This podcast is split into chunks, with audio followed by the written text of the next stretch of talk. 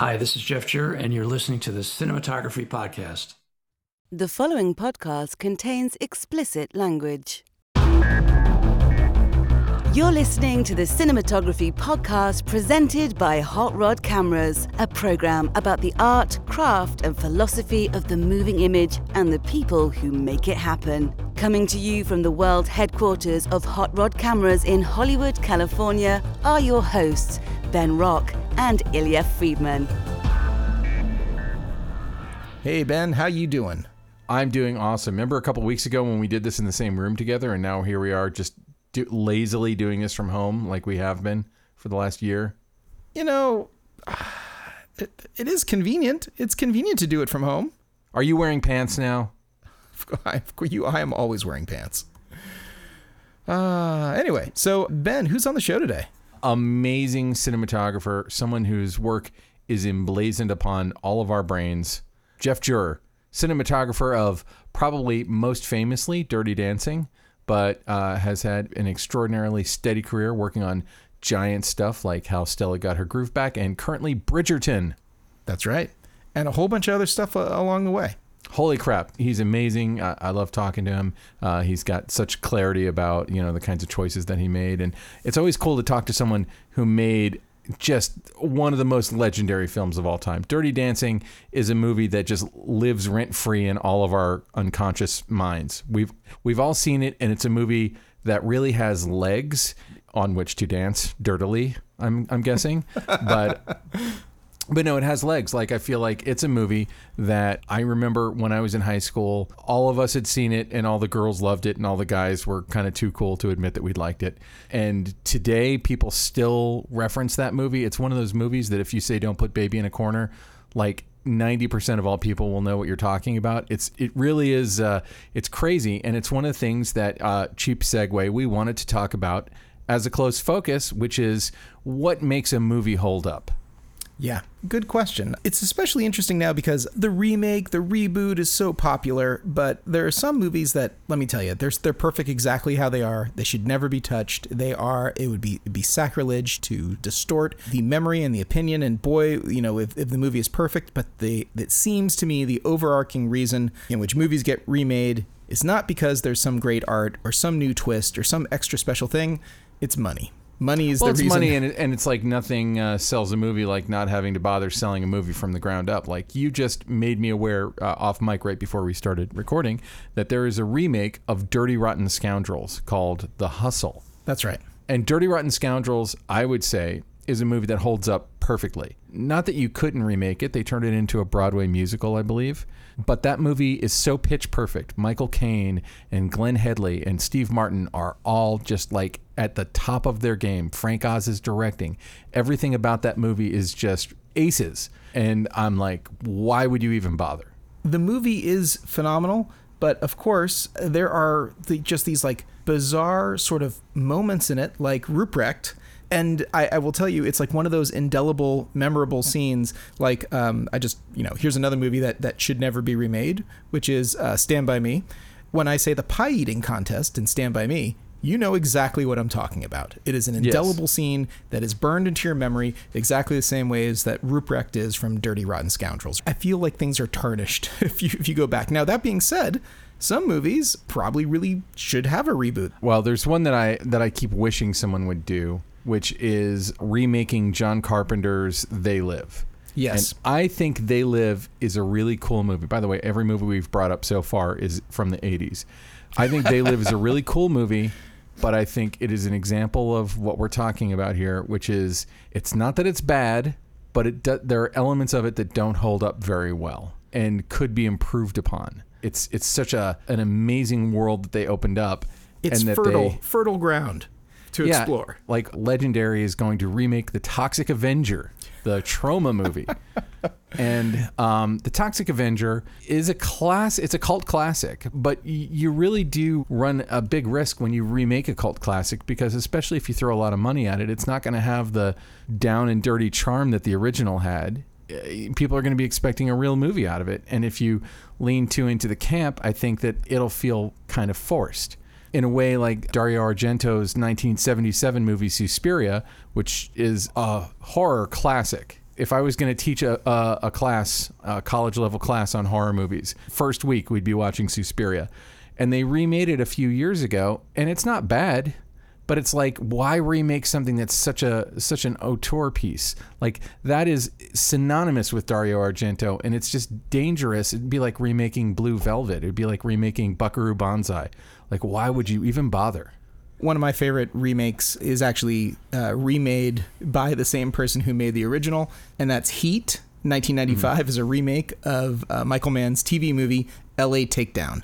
So, uh, I mean, it's Oh, it's also interesting. It's it's really possible for someone to kind of mine the same territory and do something new and see, or do something broader and really let it breathe or really dive in it, into it in a, in a different way. So uh, I really appreciate it when when things like that happen. You know, you know what I, I'm hoping uh, does not get rebooted, although I think there's probably a, a fair chance of it. Is the Kardashians? The Kardashians have it's just announced that they're going off the air. No more Kardashians.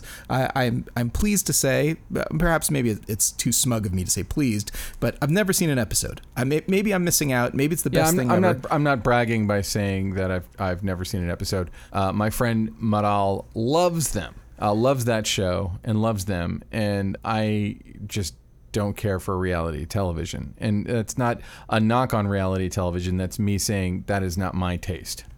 Well, I will tell you that it's interesting when something is successful and it goes away, they figure out a way to bring it back, and that happened with American Idol. Went away, came back. You know, it, it's it can absolutely happen in reality. And just because the the latest Kardashians, which whichever Kardashians it is, uh, you know, even today when I was perusing Variety, there was a story there about how Kanye West had decided to to unfollow all of the other Card- all the Kardashians, including his his ex, across uh, all of social media. And I'm like, how is this a story? But oh yeah, there's a giant no- amount of uh, of America who follows and, and absolutely keeps up with all of the keeping up of all these individuals whose lives, whose real lives, have become their their entertainment. Uh, it, it wouldn't surprise me, even though it's going away. But they're not so- their real fo- lives. That's that's the problem Okay. with reality television for me. Okay, so it is their fake real lives. I don't think anyone really believes it's 100% their real lives, but it's their it's their fake real lives for sure. Yeah, I'm not. I'm not going to say what the show was, but I was at a production company where they were building a set for a reality show that was about a person's real life. It wasn't the Kardashians. And they built a set for it. Yeah. They built a set for this person's office, and I said, "Surely this well-known celebrity already has an office." And the producer I was talking to kind of looked at me and laughed and was like, "You don't know how we do this, do you?" Because I just thought, oh, you just bring some people with some cheap ass cameras to this person's office and follow them around all day. No, no, no, no, no.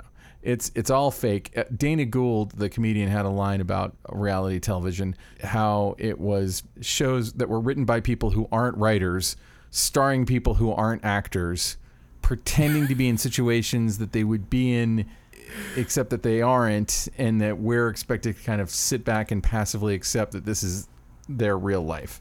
And uh, again, I'm not down on people who enjoy reality television. I'm not down on people who make a living on reality television. We've had people on here on the show who shoot reality television and it's real honest kick-ass work and some people are doing amazing work at it. I also think reality kind of you know, when you talk when you say reality television, you could be talking about Penn and Teller Fool Us, or you could be talking about Flavor of Love, and there's nothing similar about those two shows. Well, and I think that your wife has made a living uh, working in reality. I know I've made a living working in reality, but you Yeah, know, my wife uh, works on on Flip or Flop, and she uh, used to work on uh, on House Hunters. Yeah. Yeah, exactly. Those those are, you know, they're not. I think that those are both shows that you would actually say are more like real documentary shows, though, like Yeah, where they are sure. following a real cir- circumstance. Yes, because in House Hunters, it's not like they had ever seen any of those houses before going on the show, right? We could get into it. no, well, let's let's not get into it. I, I, I don't want to, you know, Yeah. tell anyone how the sausage is made here. But really, you know, one day here, I'm going to say something that is incredibly LA. For anyone who's listening to this who's not in LA, I went into this place in West Hollywood for a cup of bone broth. there it What? is. Uh, yeah, I, I went in for a cup of bone broth. You ever had bone broth, Ben? It's I've really never delicious. had bone broth. Bone broth is delicious. I Anyway, think so this speaks less of LA and more of your weird uh, food seeking.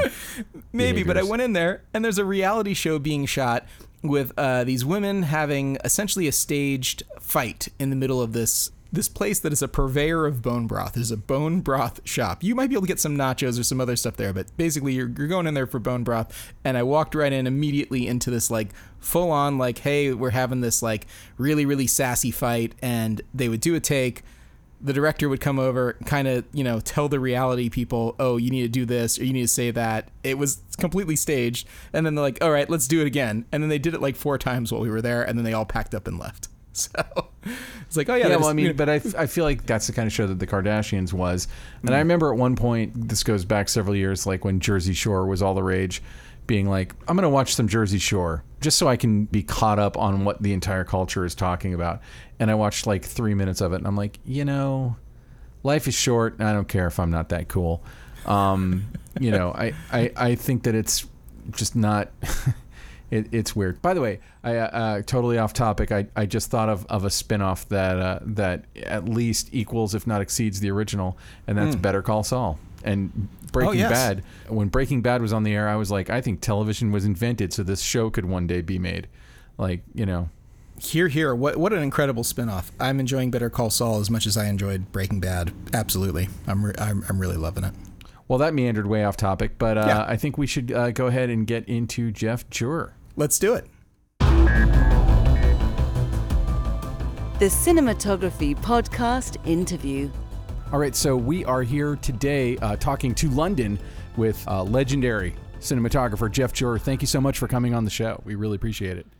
My pleasure. Happy to do it. First off, before we even get into your whole background, and your background is gonna, uh, it, it blows my mind. Let's talk about your most current project, which is Bridgerton, which is kind of a water cooler show. That's you know everyone's all excited about Bridgerton. Stars are blowing up from it. It's one of those things. It's a really interesting show. It's a period piece that's kind of done intentionally, uh, slightly anachronistically. Firstly, like just how did you end up working on the show? Like, what was your connection to the material? Well, I've been a part of uh, off and on Shondaland projects for, I guess, going almost 20 years, maybe 18 Oh, wow. years. I shot the pilot for Grey's Anatomy, and um, off and on, I was part of the. I shot the pilot for How to Get Away with Murder, and I've done a couple other projects with them. So I've known them for a while. The director uh, of the first two episodes on Bridgerton called me out of the blue, basically, and said, "Would you be interested in doing this?" She was, uh, you know, prepping in London at the time, and uh, I was in New York working on uh, Marvelous Mrs. Maisel. I was just wrapping up, so it, it timed out beautifully. I went home for a week and came back to London and started uh, and started prep. So when I'm watching a show like this, visual effects have gotten so good that it's hard for me to tell what was captured on set versus what might be like a digital matte painting or something. And I'm always curious when you're working, when a cinematographer is working on something that you know where we're creating 1800s England, how aware are you of what is going to be done in post while you're shooting? It's pretty clear that there are very wide shots of London, 1813, 1814, that we're not going to be able to achieve here. Having said that, I'm amazed at how much you can capture in camera. We have an incredible production designer. I can't say enough about uh, about him as far as knowing what is correct for the period. He's very uh, specific about his accuracy and authenticity, even though it's a we consider it sort of a fantasy in a way, almost a fable. It's important that the you know, reality of that era is is seen, and so certainly built into his sets, but on location, we've been able to find these amazing street scenes, particularly in Bath. The city of Bath has uh, amazing depth of uh, period available in a lot of different directions. So you really don't have to put up very much blue screen. You don't have to uh, add uh, buildings, things like that. I would even do shots where we'd open the curtains and the windows and see, see a building across the street, and I'd have I'd go to Will, the production designer, and say, "Is it okay? Can we see that?" And he'd be like, "Well, "Those windows aren't quite right, but uh, you know that, that that should work." Stuff like that. So we tried to put it as much in camera as possible. I feel like it creates authenticity, which is which is very important to me. Talk about how you went about creating the, the look of the show and what kind of movies or TV shows or pictures or paintings or whatever you referenced. Like, where were the inspirations for creating the look? Because you're right, when you say fable, it actually does kind of pop into my head that it, it doesn't have like an exaggerated fairy tale look, but there is sort of a, there's a vibrance to it, I guess is maybe the right word. That's a great word. Yeah, uh, it was important that it feel contemporary in some way. It was a funny mix. You know, we we obviously had in our minds all of those amazing theatrical films and television shows. We looked at the film called The Duchess, actually a little earlier, Pride and Prejudice. I mean, there's a lot of these films that are amazing. Barry Lyndon, also a little earlier, but still capturing a life in the past lit by candles and natural light. You know, that was the that was where we were headed.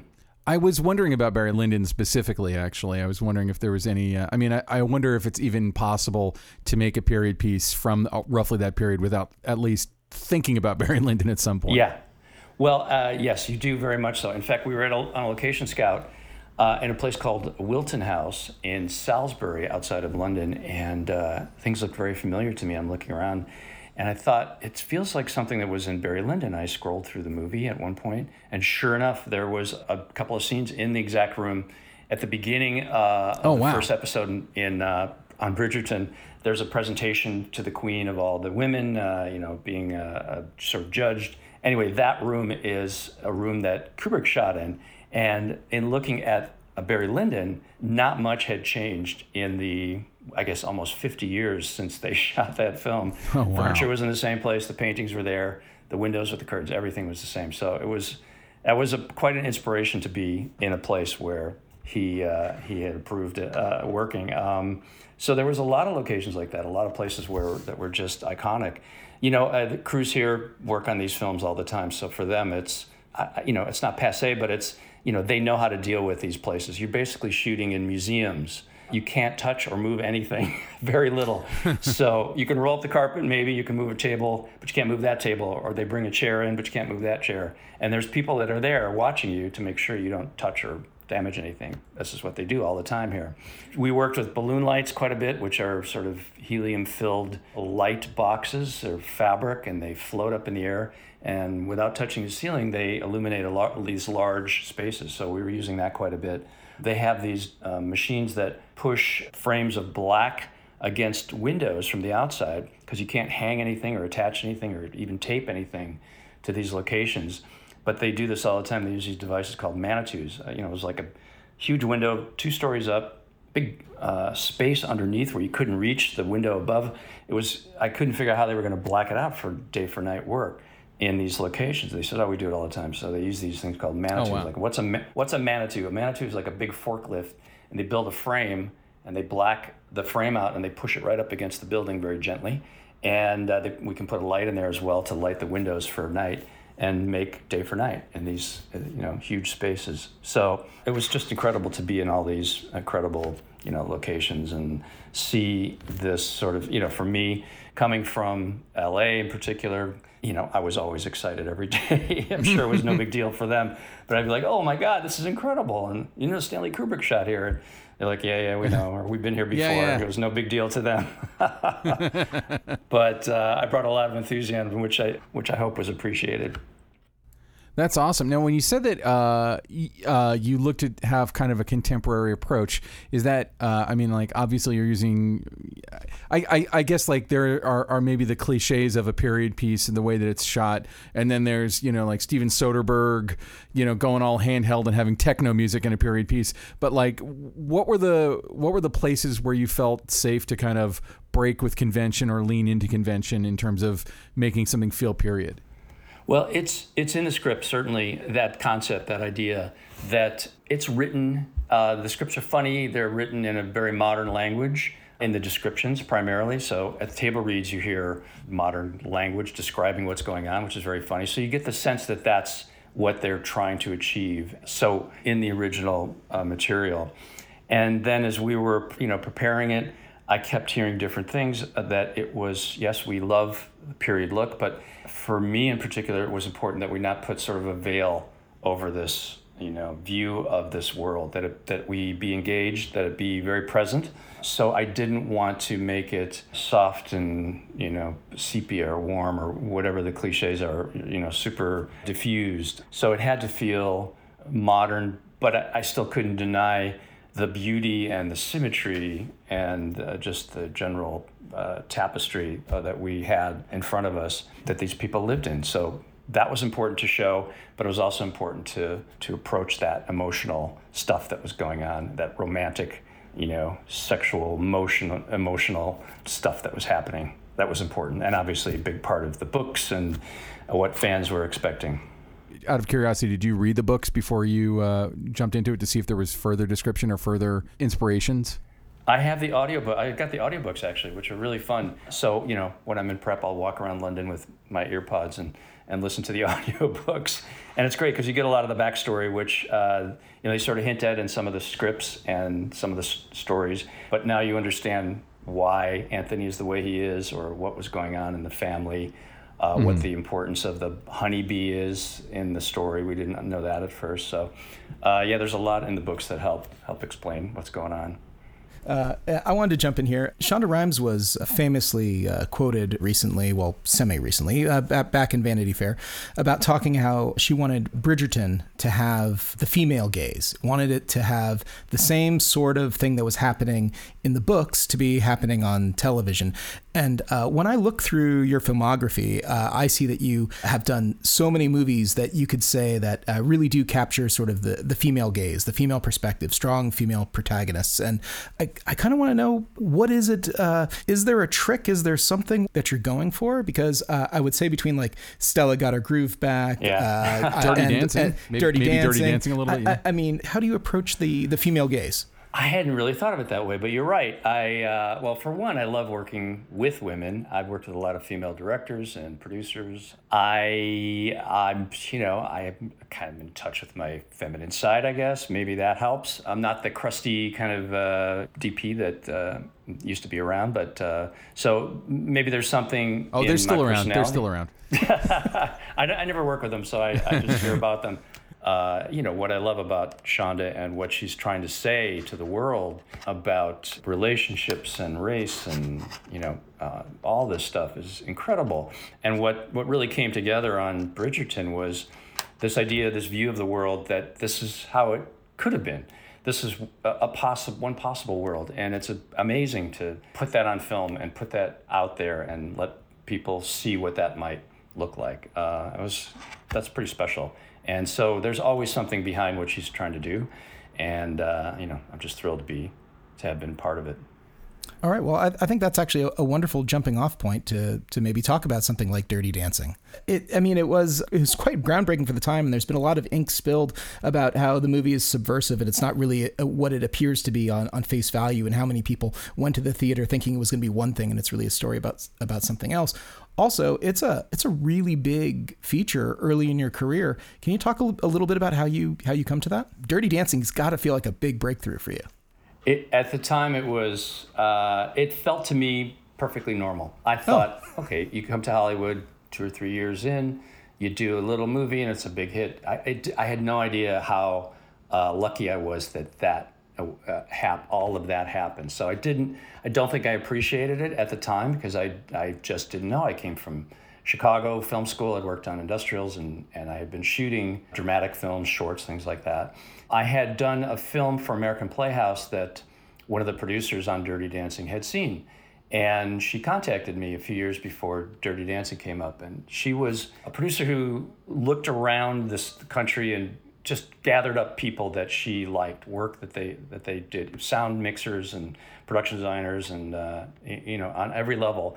She just found people that she liked their work, and then would meet them. I met her when I had just moved to Los Angeles, and then uh, she asked me to shoot that film. And um, at the time, I was actually had taken another job. I, I was uh, offered a television, like a movie of the week or a, a miniseries, which I liked. And she said, "You have." She called me and said, "You have to be doing features. You should be doing features. Don't do television." and so I turned the other one down, and, and I'm grateful to her every day that that uh, that she talked me into that. So yeah, it was pretty incredible. You know, I'll be on a movie set even now, and uh, somebody will figure out that I worked on the film, and it's usually a woman, sometimes a teenager, a kid, sometimes a 48 year old woman will come running up to me with this look and I know what it's about. It's usually about dirty dancing, and they'll tell me and they'll tell me their story about you know seeing it or seeing it 150 times. It was the best thing they ever saw when they were 14 or 18 or whatever. Yeah. It was such an important part of their life. So to be to have been a part of something that means so much to people. And to this day, you know, it keeps going on and on. I just did an interview for the 4K release of the film, which is coming out, I think, this year. It's amazing to be, to, you know, to have been a part of it. I, I sometimes look at it, I can't believe I was actually there. It's it's gone so far beyond me that it, it's uh, it's incomprehensible to think that I was a part of it, but you know, when I watch it, I think about all the things I would have done differently. It was, you know, there wasn't a lot of money there, so we made compromises. That, but that's always my question when, when we talk to people who've worked on stuff that's just become legendary, like just you know, I, I, iconic. There are frames from that movie that are like part of all of our unconscious, and and it really does move people even to today, and it holds up really well. And I always wonder, like, when you go back and look at it, are you like, man, I, I shouldn't have moved that 12k so close, or do you get swept up? It's both. You can do both. This is how you this is how cinematographers watch movies. They go, it's a very technical experience, but then you're still a film goer and, and probably a very passionate one because you chose this for your life that you watch a movie and have an emotional reaction but you can also separate out the technical aspects of it. So yeah you watch i watch it and see you know the things i certainly would have done differently. But i'm also i'm very proud of it and it still amazes me that i was even there when you were working on it, did did it did it have an aura of like this might be something that's that's a little special? I mean, you've worked on I think several films in your career that are that are like that, but did it have that kind of an aura around it? No, you know, it was very like I said, low budget. I think uh, they were trying to shoot it very quickly. Obviously, they thought it was a great idea, but I don't think anybody thought the expectations were limited for what they thought mm. it could be. We, we sort of joked at the beginning, we're like, oh, there's a character named Baby, really? This is going to go? We shot for a few days without actually saying that her name, and we thought they're going to change it. There's there, no way they're going to call her Baby. That can't happen. And they did. Sure enough, that was, you know, the writer's uh, nickname when she was a kid. So, oh, wow. uh, so it was very personal for her. And what I'm most proud of on that film in particular is the authenticity uh, of what I tried to do with the lighting and with the photography that it wasn't too slick. There was a lot of films, dance films at that time, like Footloose, Flashdance, big studio yeah. movies that were very slick, and they, they used doubles, you know, to do a lot of the acrobatic stuff. And I remember Emile telling me, "That's not going to happen. We're going to watch the actors dance. We're going to watch them learn how, especially the Jennifer Grey character, watch her learn." How she learns how to dance, and we're, we're going to experience it. We're going to see them head to toe. We're going to see what it's what it means to learn how to dance, how to learn something. So it was important to you know, it was important to him that it be authentic. And so I'm hoping I hope that my lighting and my you know the photography sort of represented that. I was always concerned that what would really be correct for the period 1963 you know would they have spotlights would they have you know these kind of things my gaffer actually helped push me a little bit. He says, "Well, it's a big moment at the end. We should have lights flashing and things like that." Uh, yeah, uh, but the authenticity, I think, is what rings true for a lot of people. That it doesn't feel, you know, manufactured. Uh, I'd like to jump in actually and, and move forward a little bit. I want to talk about the big picture. The big yeah, picture. That was, that was where I wanted to go next. uh, inside, you know, certain segments, the big picture is is incredibly famous. Of course, it's Christopher Guest's feature directorial debut. It's got a ton of sort of like who would become young Hollywood royalty coming all, all in at this point.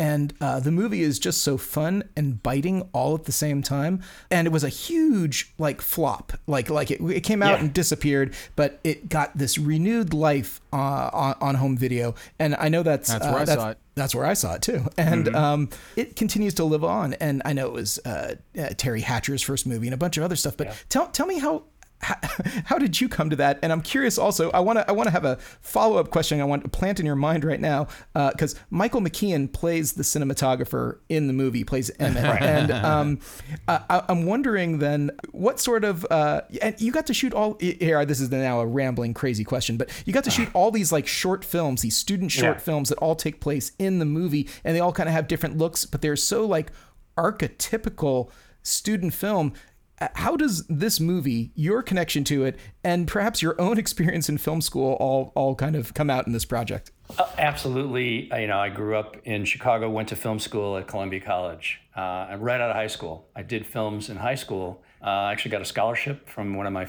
I did a 60 millimeter film in high school in black and white, and they had a they had a festival at Columbia at the time, and the top prize was a, a free semester at Columbia. So I won, and uh, that was sort of the start of my uh, career. So yeah, I'm I'm definitely from that world. I I knew the kind of films that were being made in high school and in college, and I went to a lot of film festivals. So I saw tons of films. I was looking at everything. So by the time I got to the big picture, you know, yes, I was that was a world that I knew really well. So it was fun to push the limits on a lot of those. We had uh, that one. It was a courtroom scene, I think, and it's amazing. I think it's Elliott Gould is in it. The mom from Lassie is in it. So I'm on the set, you know, with these amazing actors. But the idea was to light it as ugly as as possible. Chris said, you know, it, it shouldn't be slick. You know, they it's still a student film. So my gaffer at the time, Jim Tynes, said, I got these great lights that are just flat as hell. We'll just put them up and just bash the hell out of that courtroom. And sure enough, that's exactly what we what we did. And uh, my operator at the time, who I still work with, Don Devine, incredible, incredible camera operator to this day. He does, he gets one of the biggest laughs where the camera zooms into the lawyer who stands up to object and misses him completely and then reframes for him. it always gets a laugh whenever I see it with a, with an audience. Anyway, so it was a lot of fun to work and Chris is yeah, pretty much a genius and I'm not sure why he hired me. He, uh, I think it was as dirty, as, as Dirty Dancing came out. You know, I was at the top of the non-union uh, group of people that I guess were being considered for for projects. You know, it, a lot of all that stuff was non-union at the time, so I guess my name was out there for that because of that. So uh, Chris, I remember when I met him, he wouldn't say the name Dirty Dancing. He goes, "Yeah, I know you did that film that I'm not gonna, whose name I'm not gonna say." Really? yeah. but it was a pleasure. Those guys are, you know, Chris and Michael and uh, Marty Martin Short was in that, and Yeah. uh, uh, Billy Crystal actually was in it. I think he was cut out of it, but Rob Reiner was a, one of the producers, I think, or a part of it. They they were all together at from Spinal Tap, and uh, it's the funniest group of guys you can imagine meeting and working with. Uh, I still laugh at things that Chris said, you know, 30 years ago. Um, a truly hilarious person. It was a lot of it was a lot of fun for sure. The, the movie's a lot of fun, and I got to say that uh, as many people as I know have heard of it, so many people have not heard of it. So if you are listening to this interview right now and you've not seen the big picture, uh, it, it's fantastic, and you should definitely go out and, and see it.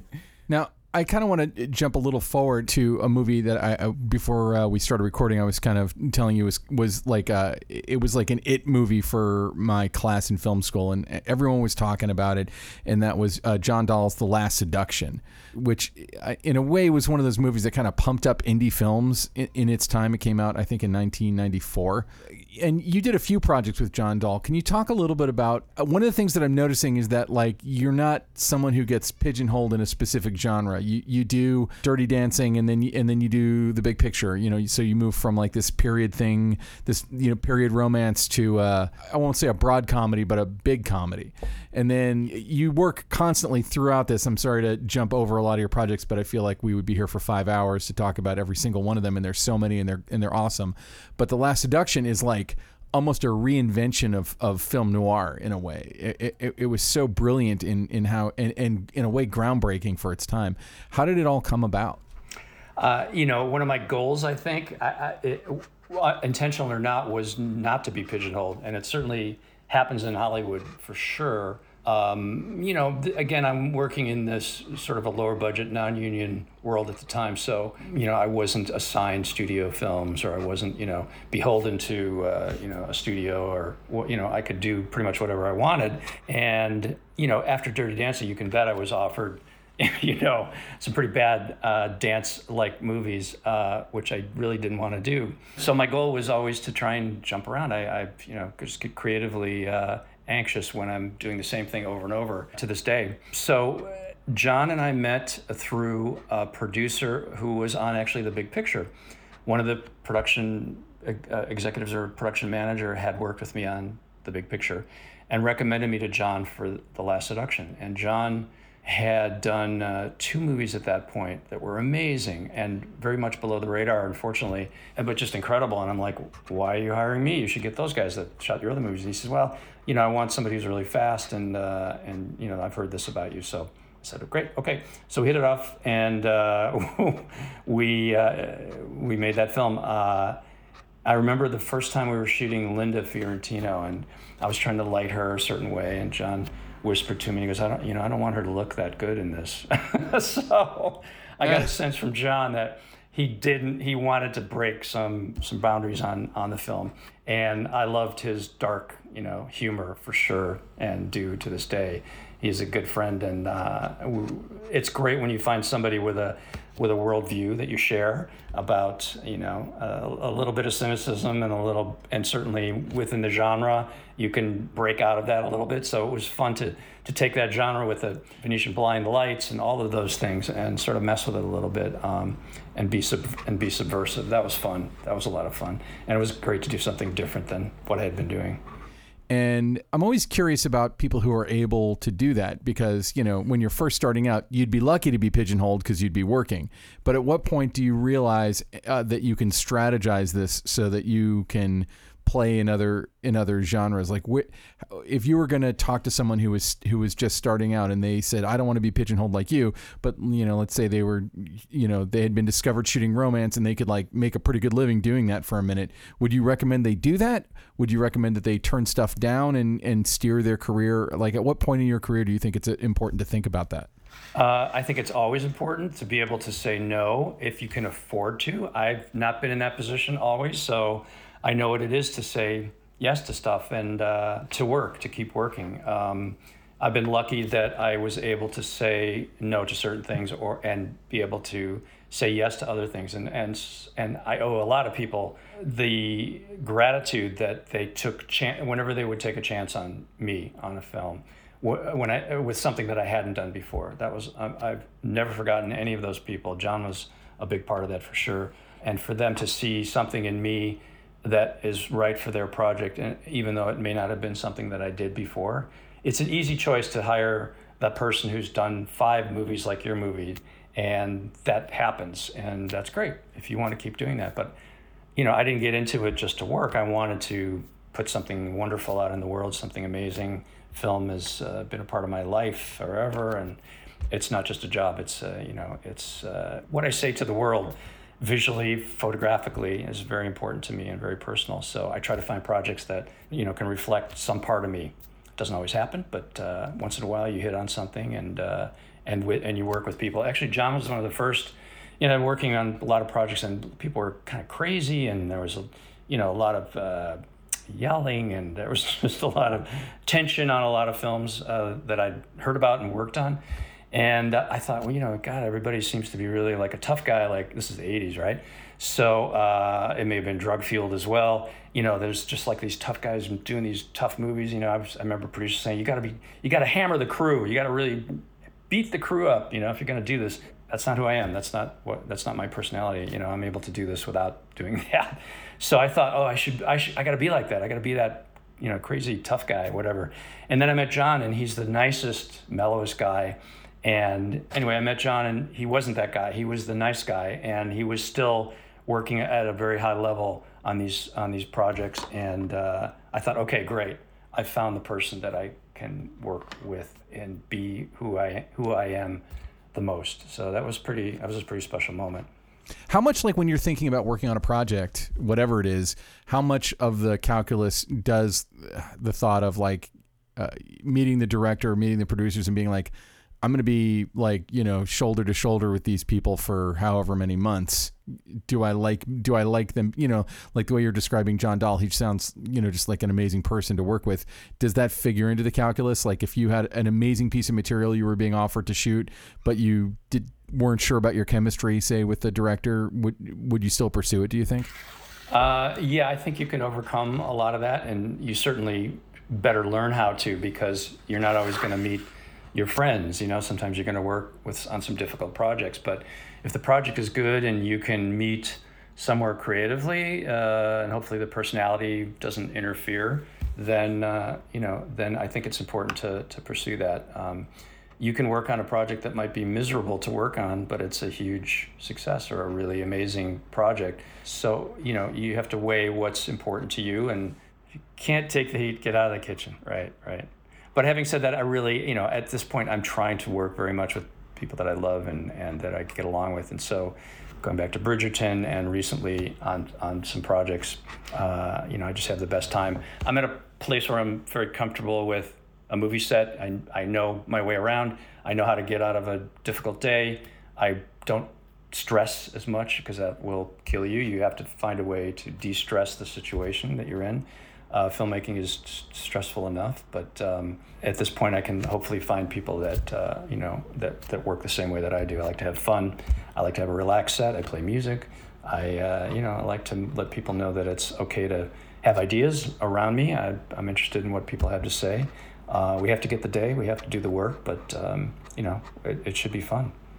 So I want to definitely talk about how Stella got her groove back because to me that's that's another film of yours that's kind of iconic that's that's hung around in the culture and people still talk about it. And uh, you know came out in 1998 uh, how stella got her groove back to me like that that's another movie that uh, i mean i guess i can see a line from dirty dancing to that to a degree. Um, mm-hmm. but like what brought you to that specific movie um, that's a good question. I'm trying to remember. I was hired by the director. Um, yes, Dirty Dancing really that makes a big difference when you have a film that is a huge hit. For whatever reason, that some of that success gets applied to everybody who works on it. So, uh, you know that that reassures them that in hiring me that I you know I've had this success to whatever degree it, it's attributed to me, and so it's important that that happened. But um, yeah, I. Uh, I'm pretty sure I was hired. I met with Kevin, and uh, we hit it off pretty good. We had a great prep, and then we started production in and around Los Angeles, and then we ended up in uh, Jamaica for, I guess, a month or so. It was incredible, beautiful, beautiful space. Yeah, incredible locations. Sounds like a great place to work if you can if you can swing it. Yeah, and Angela Bassett, you know, unbelievable. Let, let me just let me jump in here one second, Ben. I think that you know now, God, it, it's probably 20 years, more maybe more than 20 years. Yeah, more than 20 years since How Stella Got Her Groove Back uh, came out. But it was um, it was really a cultural touchstone sort of at the moment and I, I, remember very clear well relatively clearly it's a long time ago now the, the review a, a very short review i read of it which um, said something to the effect of you've seen movies about groove back getting but this is the most groove back gettingest movie you'll ever see. And I, I, remember thinking it's like they, they almost didn't have to say anything else. It was it was like it, it just kind of like became this moment in time and how stella got a groove back was just like it, it blew up in, in this really really big way.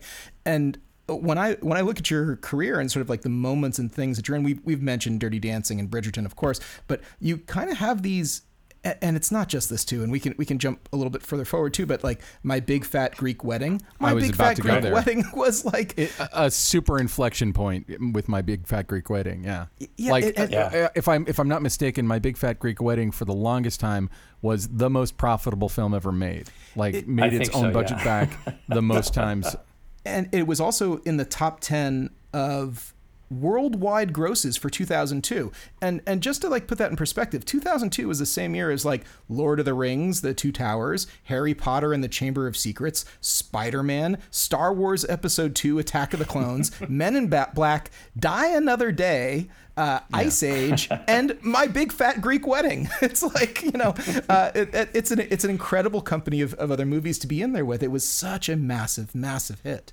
Yeah, that was crazy. I I knew we had something. I was in a restaurant in Los Angeles having breakfast, and I heard two total strangers, uh, the the waitress and somebody at a table, talking about that movie, and the guy was in, very passionate about it, telling her, the waitress, "You have to see this movie." I usually don't hear a conversation like that between two people that don't know each other, so I thought, "Oh boy, this is this could be something." And uh, yeah, sure enough, it was huge uh, for the budget. Again, I think it was five million dollars or something like that I'm not sure how why I came onto that. I met with uh, the director Joel at Playtone in, in at Tom Hanks' company and Gary Goetzman as producer and you know we hit it off pretty good. I guess they liked my work from before and uh, we made it in Toronto. Uh, I was proud of the fact that the story took place in Chicago, so I kept saying, well, you know, I'm an expert in everything Chicago, so I'll, I'll know that the buildings are right or the cars are you know the right the locations are correct, all that. Um, it was a bit of a joke, but uh, Toronto was a good stand-in for uh, for uh, Chicago. And shortly after that, you started moving in, into more television with a show that, uh, again, we were talking about off mic a little bit earlier, Carnivàle, which I think is an, a really underappreciated HBO series. Like, I, I, it was a show that I was like, oh, I watched the first episode and I'm like, this is gonna be a huge hit. And uh, for whatever reason, marketing or whatever, it just it just never kind of grabbed the audience it, it needed, I think, to keep going. But I thought it was just a masterful, gorgeous amazing show. Now, uh, did you originate that? Were were you, were you on? Uh, uh, did you shoot the pilot for that? I did not. No, Tami Reiker is a incredible Oh, we- cinematographer. I'm an idiot. She We've had Tami on the show. It was incredible. Every day, you know, you'd be working on this set with, uh, you know, the depth of the trucks in the desert and the, the distance was like amazing to build this all these shots and bring thing elements in. The design was incredible and the the just the textures and you know we would shoot in tents, so light was always moving around. Light would come under the tent. Uh, just there was so much to work with there that was uh, fun and visual, and it was this dark Americana, which really appealed to me as well. And uh, yeah, it was a, a very special, very special project. When I, when I think about that show, I always think about kind of wide, not distorting wide, but kind of wide angle, like like very everything's in focus, wide angle lenses with like a tobacco filter or something. I don't know if that was something you achieved in post, but back then, since it was film, I don't know how much you were doing in. Yeah, we did. The the color timing on that film on that show was incredible. Um, it's a color timer that I worked with at the time. His name is Pankaj Bajpai. Pankaj, I continue to work with and have worked with many times since then. And he is in fact co- color timing has been color timing Bridgerton for me. Oh, sweet. So yeah, he, he- these guys move around different places. He's a Technicolor right now. His vision expands your vision. He brings so much to the table, and I saw that on Carnivàle because we had we were shooting on film. We were printing dailies and looking at it on little tape, uh, little uh, half inch tape or like DV cam DV cam tapes. So we were we were seeing a very limited sort of scope of the of what was possible. But then he did the color timing and brought out so much more and created this sort of palette that uh, was unique at the time, and uh, it was colorful, desaturated. It had a period feel, but it also had a very uh, cinematic feel. He definitely uh, brought out the film qualities that were that were there inherent in in the stock we were using. So yeah, he was a big big part of the look of that show. So around that time, you seem to have moved, maybe not uh, exclusively to TV, but so much more of your credits are now in, in television, starting with Carnivàle in 2003. Do you have a? I, hate to ask people because it's maybe a hacky question. Do you have a preference for TV or, or, or movies? But like, eh, what uh, what's the comfort in in working in television versus working in movies? Like, what uh, what's what's what are the trade offs? What do you like in one or the other?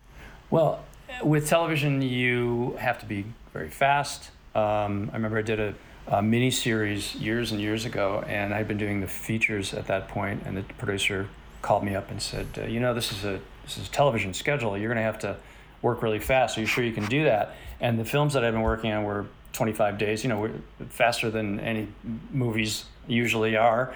Uh, so I was comfortable with working quickly, and so television requires that. Pretty much, you're working double the speed half the time. You know, it's just inherent in the scheduling. But the thing that's been happening with television, which is amazing, obviously this golden era, the writing has been incredible. So the- a lot of the stories and the styles of projects that appealed to me were happening more in television than in features. You know, there were the big, there were big, big movies. There's very, very tiny movies, and the movies that I was doing at that time were 10, 20 million dollars at the most. So those have kind of gone away, um, and I miss them because they were that was a nice sort of level to work at. You're a little below the radar, but you're still releasing something that's a feature film and working on a feature film scale. So television just started happening for work. A lot of my directors, uh, John Dahl in particular, started transitioning to television more. So I went with them, and John brought me into Dexter. I did a couple seasons on Dexter, and he was Love very responsible for for that. Yeah, yeah, it was incredible to be. I was at the tail end. I did. I, apparently one of the most successful seasons, which was the seventh season. But then, no, I did the very tail end, and then uh, the ending, which has been very controversial for many years. But um, anyway, it was just gr- incredible to be a part of a show that had, had that that kind of success going coming into it, In fact, when I was on the seventh season, they had already picked up the eighth season, so I knew that I, would, I was going to continue to work through the next year. I, that usually doesn't happen to freelance cinematographers. Mm. So it's nice to know that you have work and that it's going to go for a while. Often it was in town at the time, uh, so I was working at home a lot instead of traveling.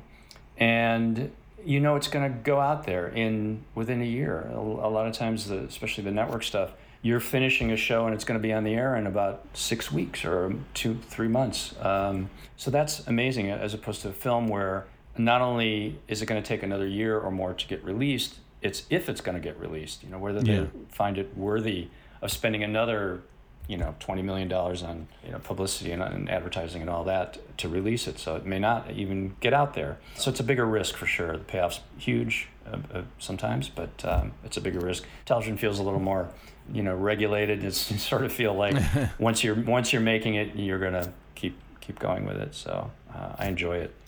Well, I think that's a, a great place to leave it. Uh, before we go, is there any place that uh, people listening can uh, find you online, find your work online, interact with you online? Any place? Is Facebook still a thing?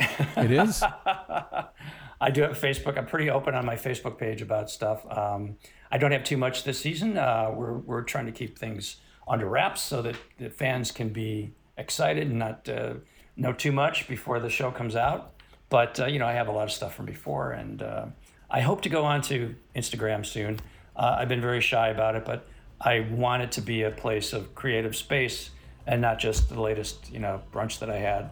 Um, so I'm hoping to put some of my photos and stuff on there that uh, that I've been taking since I was a kid. So I, yeah, hopefully I'll be I'll be on uh, Instagram soon cool. Well, well, thank you so much for taking the time to talk to us. Uh, congratulations on all of your career. It's pretty amazing. But uh, fresh congratulations for Bridgerton and the massive success that that's been. And uh, we hope to bring you on when you have your next big thing. Great. Thanks so much, guys. It was a pleasure. So that was Jeff Jur. Jeff, thank you so much for coming on the show. It was amazing to hear all of the insight on all those huge projects he's shot over the years. Yeah, it was great. I'm so glad that he was on the show. So much fun. And now, short ends. So, Ben, we've reached that time, that famed time, that time once again, short end time. What's your obsession this week? What, what do you got going on? Well, there was no uh, NAB so far this year. Isn't there going to be one in like October or something? Uh, yeah, I think I think October November is what they're what they're saying now. So, yeah. but a lot of products did release kind of new versions. They versioned up on stuff, and Adobe Premiere released like in their final thing in in the new Premiere. There's a new. I know this is going to sound super boring, but you'd be shocked at how often this becomes a thing you have to do in an edit.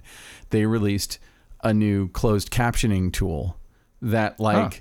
blows my mind how much better it is than the old one. And then it's still in beta, but it's coming. They have a feature that will make closed captioning even easier because you'll finish your edit, you'll send the file off, uh, or or you don't even, you're not you're not sending it anywhere. You're just kind of telling Premiere to go ahead and do it, and it will do speech to text for for your whole thing and basically lay out your subtitles for you. Uh, that's and it not, works. That's not. It works. It's not currently in there, so it's no. in beta.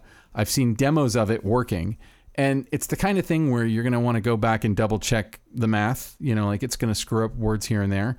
But closed captioning, I won't say it's it's not the most time consuming thing, and it's not the most difficult thing. And Premiere's closed captioning tools have gotten much better over the last, I'd say, four or five years and now they've integrated it into into the timeline in a way that works really elegantly i'll say and gave you uh, they've given you your own like window for text that that uh, lays it out a much much easier to look at much easier to edit it much easier to fix it. Now you go closed captions. Who the hell needs them well, if you're doing anything that's going turns on, out a lot of people onto YouTube, anything yeah. that's going on to Facebook, any anything that's actually going on to network television, you're gonna have to do it. And I feel like in this current world, like if you're if you're making uh, you know uh, NCIS or something, you know the editor isn't going to sit there and close caption this stuff. But if you're doing your own editing as i do on a lot of projects that are going to go to some kind of social media world there's usually a little sidecar file. The one that facebook likes is called an srt that you'll want to generate. And you've been able to generate that out of premiere for a few years but streamlining the workflow for that i know this is a super boring short end for me usually boy i'm i'm asleep I'm sorry. It's, it's, usually- it's so hard to get excited over closed captioning. It like, is. you- It is. It is. But but I am you trying be really hard to be on the edge of my seat here about how this is your ever, if obsession. you'd ever had to fucking sit there and make closed captions, you would understand uh, how amazing it is that Premiere has finally woken up and been like, "Oh crap! Everybody who's making videos for every social media outlet has to do this."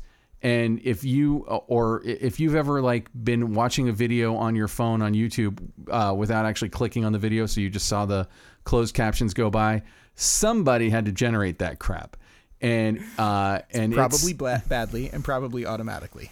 uh, they, there are some automatic generation tools for it, and they all suck. But uh, if, if, But, if but that's what Premiere is. It's automatic generation. it's not automatic generation, but it is speech to text. Um, okay. So it's it's kind of going to be as good as as any machine learning based speech to text generator will be. Which again, I would say the really good ones of those are probably ninety percent accurate, and you still you still have to go back and proofread it. But believe me, proofreading is going to if all you have to do is proofread it, you've just spent uh, you know like one tenth the time that you would have spent generating it in the first place. So anyway, maybe not the sexiest uh, short end I've ever had. Usually, it's a podcast about someone murdering somebody but uh, I still think it's an important thing. And if you're a, an Adobe user, it's definitely a big help. Oh, okay. So Uh, follow awesome. that motherfucker.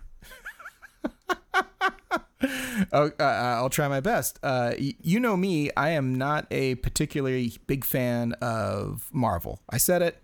Marvel, I'm not. I'm not like chomping at the bit. Every once in a while, Champing. The, uh, the expression is champing at the bit. It's champing. It's not chomping. Correct. Oh, I'm gonna have to Google that later. So okay, fine. Champing. I'm not champing at the bit for every Marvel thing that comes out, and I got to say that I try to just turn off my brain, let it wash over me, and just enjoy it, and try not to think too much about it, ask any questions, anything like that, because that is the way to enjoy Marvel stuff. It seems. So when my kids were really excited about watching Loki. I kind of, you know, uh, you know, I, I begrudgingly sat down on the couch because I was like, okay, you know, every sort of like, uh, you know, anti-hero is going to get something now, and so it, it's Loki's turn. Holy crap, was I wrong? I I think this was it was so tight and so well done that I don't know how they they maintain after this first episode. The first episode, uh, so blown away, so slick. Maybe it's because they started, got shut down for the pandemic, and then got to come back to it and had a whole bunch of extra time. I don't know, but I loved it. I think Loki is uh, brilliant. I thought that Owen Wilson was great. I loved seeing uh, some great supporting actors sort of like pop up in roles on this as well too, like uh, Eugene Cordero, who has been in places things like The Good Place and tons of other stuff as, as a voice actor. And they have this sort of like 50s animated character called Miss Minutes. They have all kinds of anachronistic sort of low technology in this sort of time out of place. Loki's great. Here I'm revealing what what a giant nerd I am, but I will tell you that I think it's the best thing that that Marvel's done in quite a while, and I, I really loved it. Well, I have to say, and I have not watched The Falcon and the Winter Soldier yet, but I thought WandaVision was just pure brilliance. I just love WandaVision from beginning to end. You know, I'm not super pro Marvel. I'm not super anti Marvel. I kind of take each one on their own. And I felt like the last two Avengers movies were just like, you know, it was like eating an entire cheesecake every three minutes for for five hours. Like it was just too much of a good thing. And at the end of the last one, when like I was like, wait, they have a Pegasus? Where did that come from? Like, you know, it's just like, oh my god, this is just like it's fan service upon fan service. And I think that TV enables them to kind of drill down and kind of open up a character a little bit and let you kind of explore their psyche a little bit, which is what was so great about WandaVision. And I think what we have to say overall is Disney Plus just killing it with these series. I mean, They you are. know, The Mandalorian, brilliant show. And I think that what they're doing is like they're really appealing to the fans, but they're doing it in a really smart way. And I know I make a lot of, I talk about this a lot, but it's like when you have technology companies like Netflix and Amazon Prime making TV series, and then Disney steps into that world, you go, okay, well, Disney maybe has a little bit more of a tradition of actually doing th- this kind of work. Hmm. Yeah, they, they definitely feel like they've got the big guns. They definitely feel like they uh, they know what they're doing and they're they're hitting it out of the park every time. And I gotta say that you know Falcon and Winter Soldier. I mean, it, it was a it was very solid. They do, they're doing a lot of solid stuff. I feel like in the TV realm.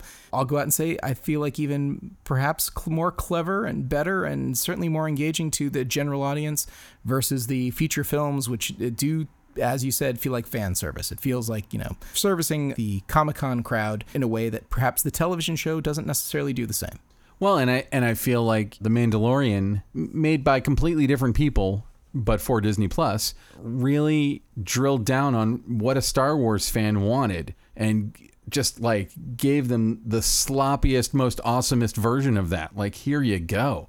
And uh, they're making an Obi Wan series with Ewan McGregor, and I'm assuming it's the same supervising people are going to be on top of that. And I can't wait to see what they do. So hooray for what Disney Plus is doing with their with their TV series. I mean, so far I'd say they're knocking it so much more out of the park than any relatively new streaming service ever has. Agree. They're they're kicking all the butt. So Ben, I, I think that that just about does it for us. Uh, where can people find you if they want to uh, get more Ben Rock in their life?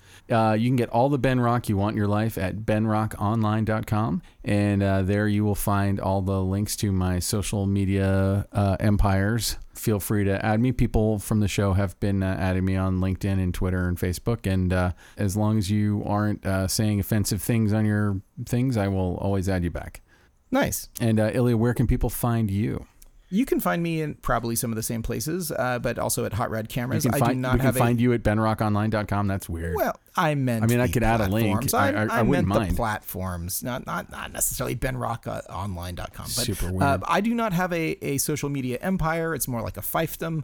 So you can visit my social media fiefdom at the different sorts of uh, places out there. I don't really use Twitter. I do use the Instagram occasionally, and then the Facebooks and the things. But LinkedIn seems like a lot of people have been reaching out via LinkedIn. That's that's cool. That works. And hotrodcameras.com sponsor the show. We sell lots of camera equipment. You can buy all kinds of cool stuff for us from us and support the podcast at the same time.